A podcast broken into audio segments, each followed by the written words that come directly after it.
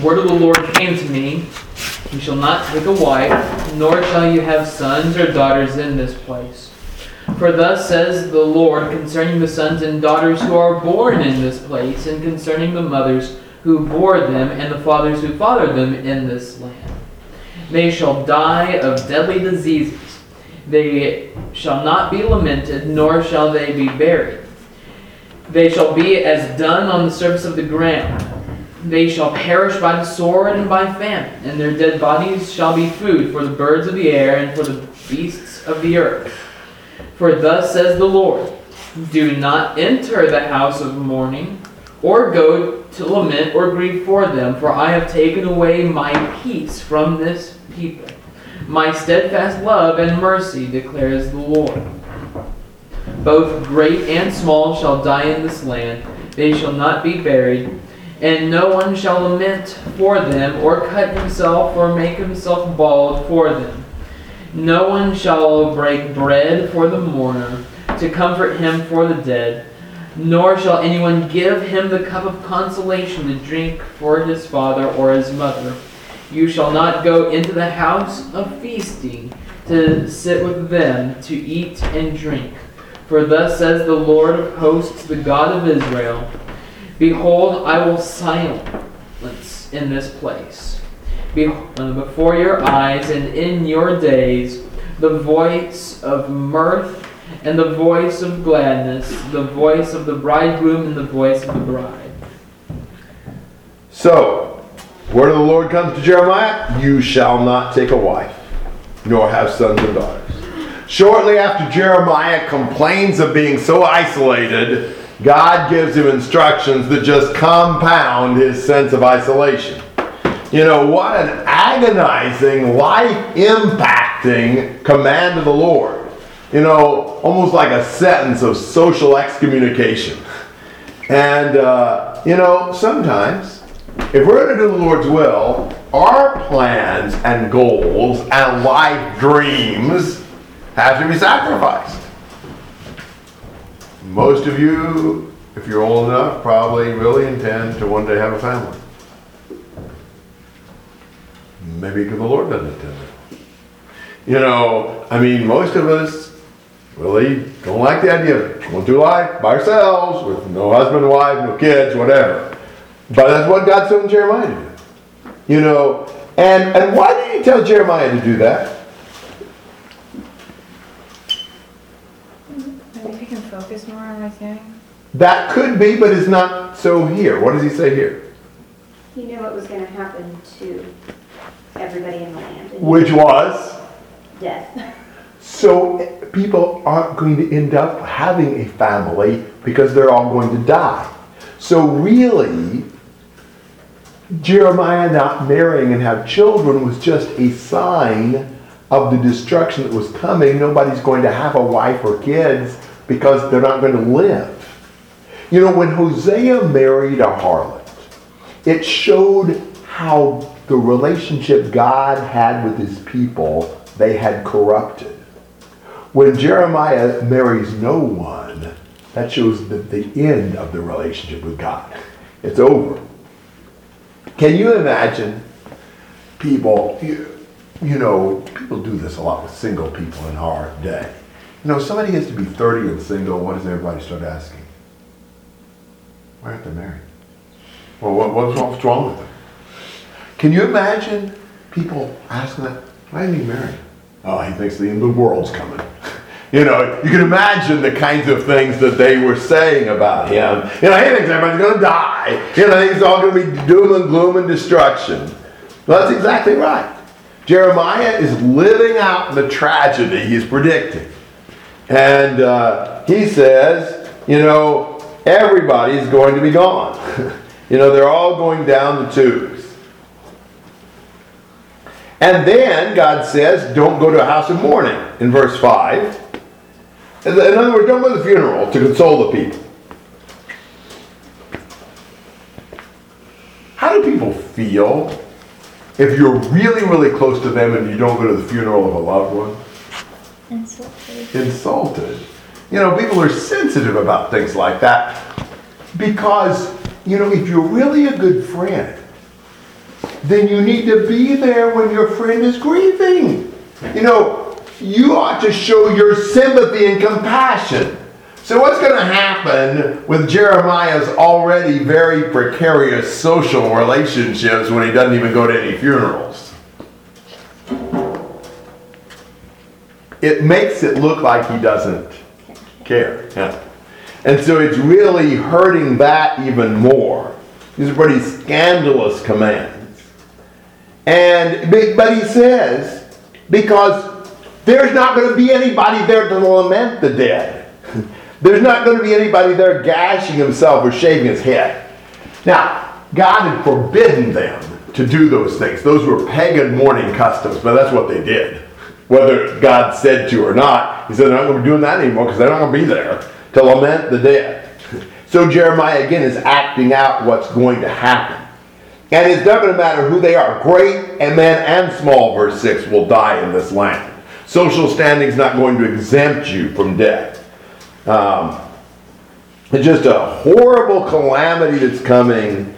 You know, you almost, uh, it's almost like there's no mourning, there's no partying. Everything just, everybody just kind of goes into a zombie like state. Everybody's dying so fast. It's just overwhelming. It's shocking. It's mind numbing. You know, that's what he's predicting. So it's almost like Jeremiah is acting out what the whole nation's about to go through. There's going to be so much death and devastation. There's not going to be any feasting, and there's not going to be anybody left to go to the funerals. Comments and questions to verse 9. Did you say what it meant in verse seven when they will not break bread in mourning for them? Like, did they have a? Did they eat when people died? I evidently. Evidently. I mean, I, I don't know, but we do, you know. We'll have a meal after the funeral or whatever. So yeah, there's not going to be there's not going to be anybody left to grieve the dead. Not a pleasant uh, scene, you know. And so, as usual, you know, here the people are so just insensitive to the word of God, so calloused. So how's God going to speak to them? Well, He has Jeremiah live it out. You know, if they can't, they're not going to get words, but maybe they can watch and they'll learn something. You know, that's that's kind of the idea. You just can't communicate any other way with deaf people who don't respond. All right. Anything else through verse nine? How about ten to thirteen?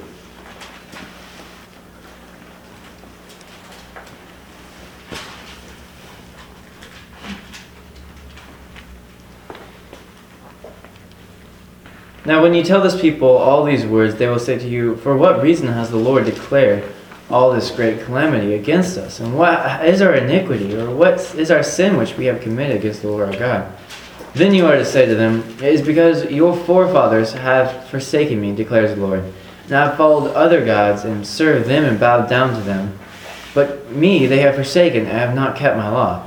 You too have done evil, even more than your forefathers. Before, behold, you are each one walking according to the stubbornness of his own evil heart, without listening to me. So I will hurl you out of this land, into the land which you have not known, neither you nor your fathers, and there you will serve other gods day and night, for I will grant you no favor. Of all things, what do the people say in 10? What reason has the Lord declared all this great calamity against us? What are we wrong? Why is God punishing us? What do you think about that?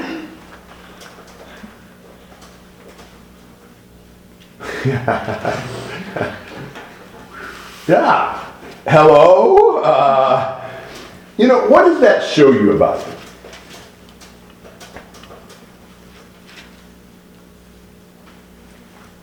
Ignorance. Ignorance? I don't think it's even so much ignorance. What are they trying to do? Act like they didn't do anything wrong. That's exactly right. You ever done that? Well, why are you upset with me? You know good and well why they're upset with you. You know good and well what you did. Oh, what did I do? Well, you know, it's just really, it's frustrating to see how they, after all they've done, are still trying to act like they're innocent. You know, in the light of the book, this question's almost comical. You know, what's our iniquity? Almost like say, what's it not? You know, you know, just give me a list of what you've done. That's your iniquity. He says, you know, you've followed other gods and served them and bowed down to them. You've forsaken, not kept my law. You know, that was your forefathers. You're worse. you know, uh, they, they did all this. You've done more, walking in the stubbornness of his own evil heart without listening to me. There you have it. I mean, your, the stubbornness of your evil heart. That's kind of a typical Jeremiah phrase. He uses that quite a few times. It just shows you how absolutely entrenched their just total obsession with serving idols is. And so he says, I'm going to hurl you out of this land. That's a, that's a cool thought. And I got to pick them up and hurl them out. And where's he going to hurl them to?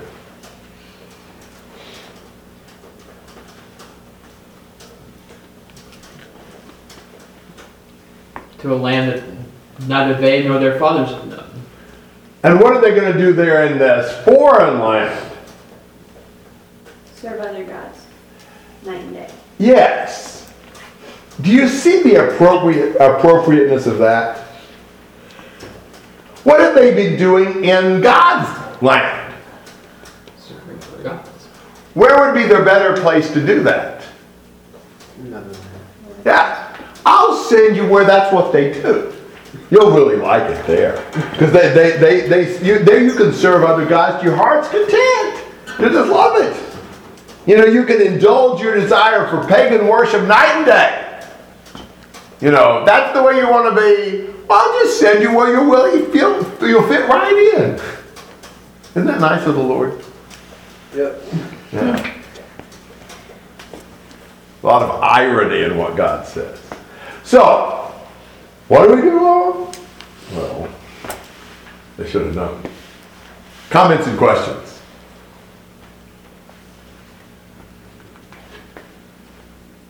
All right, uh, 14 to 18. We really kind of go back and forth in some of these things. So 14 to 18.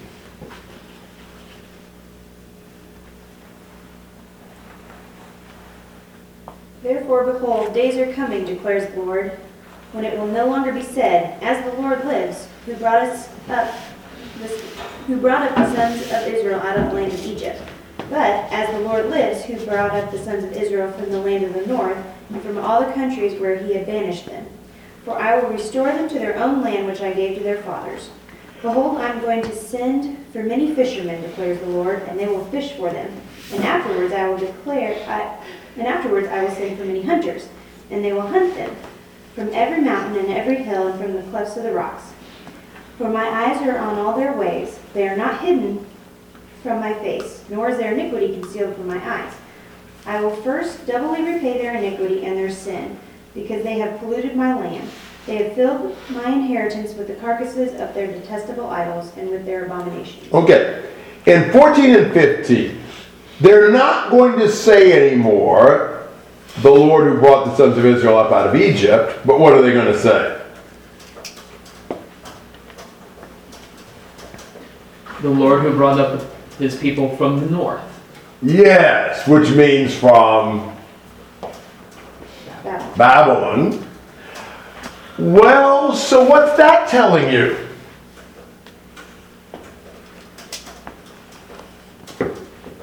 The Lord's behind the captivity of his people? Okay, they're going to be in Babylon. you know, if the, if the Lord's going to bring them out of Babylon, that means they must be in Babylon. So that's one thing. It's kind of a backdoor way of saying they're going to be taken into captivity.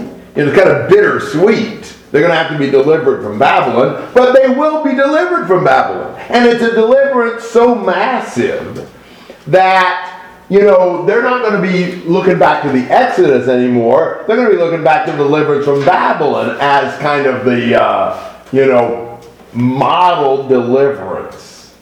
Um, you know, it's going to kind of eclipse that former deliverance from Egypt. It'll make it obsolete. So now the new standard of reference for God's deliverance will be his deliverance from Babylon. So the bad news is they're going to be in Babylon and need to be delivered. The good news is God will deliver them. There is actually hope in their future, unbelievably. However, in the short time, what's God going to send in?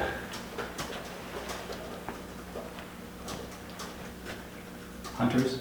And Fishermen? hunters and fishermen. So what's he going to do? Stock the ponds and uh, you know have some kind of wildlife reserve? Uh, you know why would he send in the hunters and the fishermen? Who are the hunters and the fishermen, for that matter?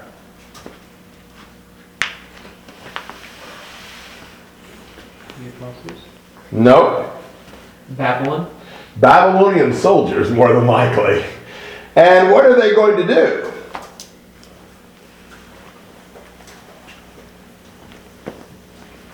Fish. And Hunt. and what's that going to mean? Yeah, they're going to look everywhere. You know, they're they're going to hunt them from the mount, every mountain, every hill, the clefts of the rock. You know, they, they're going to use every trick in the book, and they're going to find them. You won't be able to escape. I mean, you got hunters that you know they're going to get you. You know, they got fisher. They, fishers, they're they're awesome fishermen. They get every they get every you know last fish in that sea. You know, you can't escape from the fishers and the hunters that God is sending in. He's going to repay them. He's going to punish them, you know, for what they've done wrong. God's got so many analogies he uses in the prophets. You know, who would have thought to compare the pagan conquerors to a bunch of hunters and fishermen? But that makes sense. You can see them doing it, and it just shows the judgment's inescapable. You know, you're going to have a hunter everywhere you turn.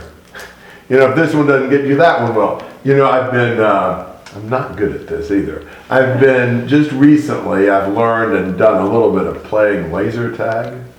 Well, that is not my thing. And, uh, you know, my problem is, among other things, I find an enemy and, you know, I can start shooting him, but all of a sudden my gun's disabled because from some other direction, I have eyes in the back of my head. So I don't know when somebody's coming from somewhere else and going to shoot me. You know, it's kind of like there's so many of the hunters, you can't get away from it. You think, oh, I've got this one, and all of a sudden you don't have anything. Uh, so, you know, that God won't, he, he won't let them up. I mean, those, those pagans are coming in and they're going to find them and destroy them. Comments and thoughts?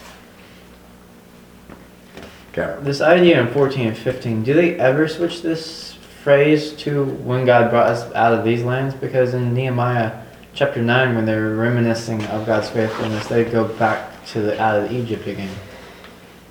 Good question. My answer is yes, sort of. Because really, the deliverance here, when he speaks in terms of delivering them from Babylon, almost always in the prophets, that doesn't just mean Joshua and Zerubbabel and Ezra and Nehemiah delivering them from Babylon. Almost always the deliverance from Babylon really means deliverance in the Messiah in a much more comprehensive sense. If we want to talk about the greatest act of God's deliverance today, do we say, well, the greatest thing God ever did when he delivered his people was to open the Red Sea and let let them escape to Egypt? No, we say the greatest thing he ever did was to release us our, from our sins through deliverance in Christ. So maybe in that sense, he's really looking forward to the ultimate deliverance that has absolutely eclipsed what, whatever happened in coming back from Egypt. That would be my answer at the moment. So how is that that same phrase from verse 15? If it's we're saved from the Messiah, we're saved from our sins, not from these foreign lands, is that phrase ever used from verse 15? Uh, you know, That's the- the difference that you explained. Yeah. Well, I'm saying that really deliverance from Babylon is ultimately not just physical deliverance, but it's spiritual deliverance from ultimate Babylon. That, that, that, you know, I don't know if there was ever a time that they literally said, you know, God who delivered us from Babylon through Joshua and Zerubbabel. Maybe. I can see that, but I don't know a particular passage that says that. But I'm thinking that this is probably going beyond that and thinking of our deliverance from Babylon in deeper, more comprehensive terms. Babylon in the New Testament represents the world, and we have been delivered from the world. So I'm thinking that this may transcend the physical Babylon. Though, I mean, you know, even their physical deliverance from Babylon was impressive.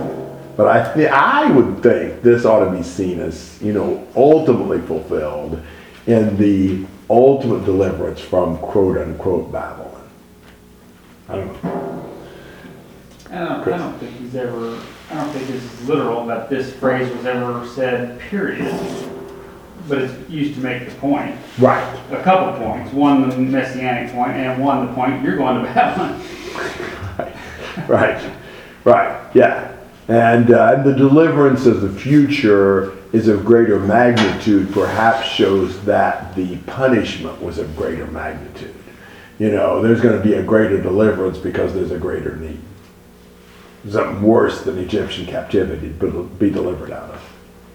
But yeah, good point. Other comments or questions?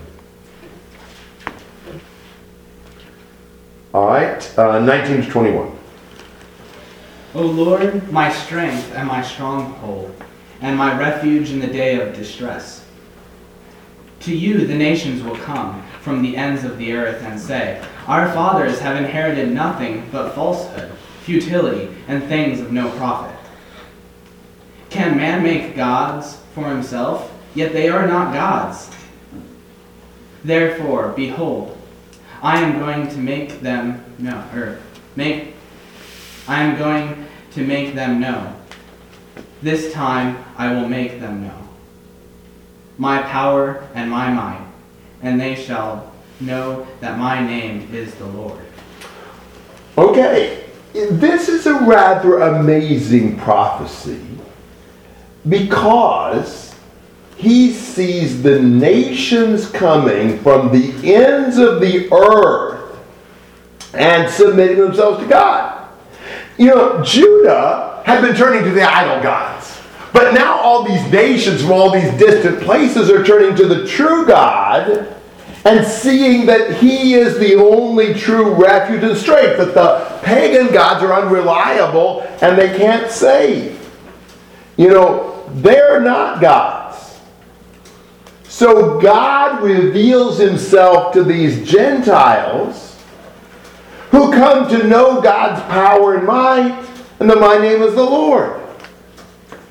And again, the time reference of this is really in Christ.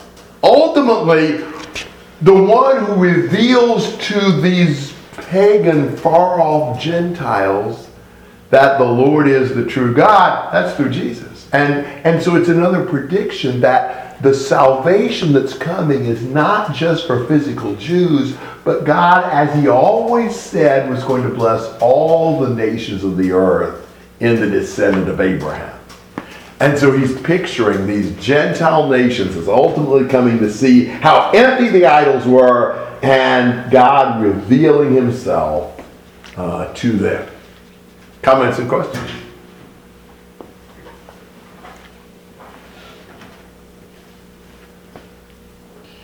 Seventeen verses one to four.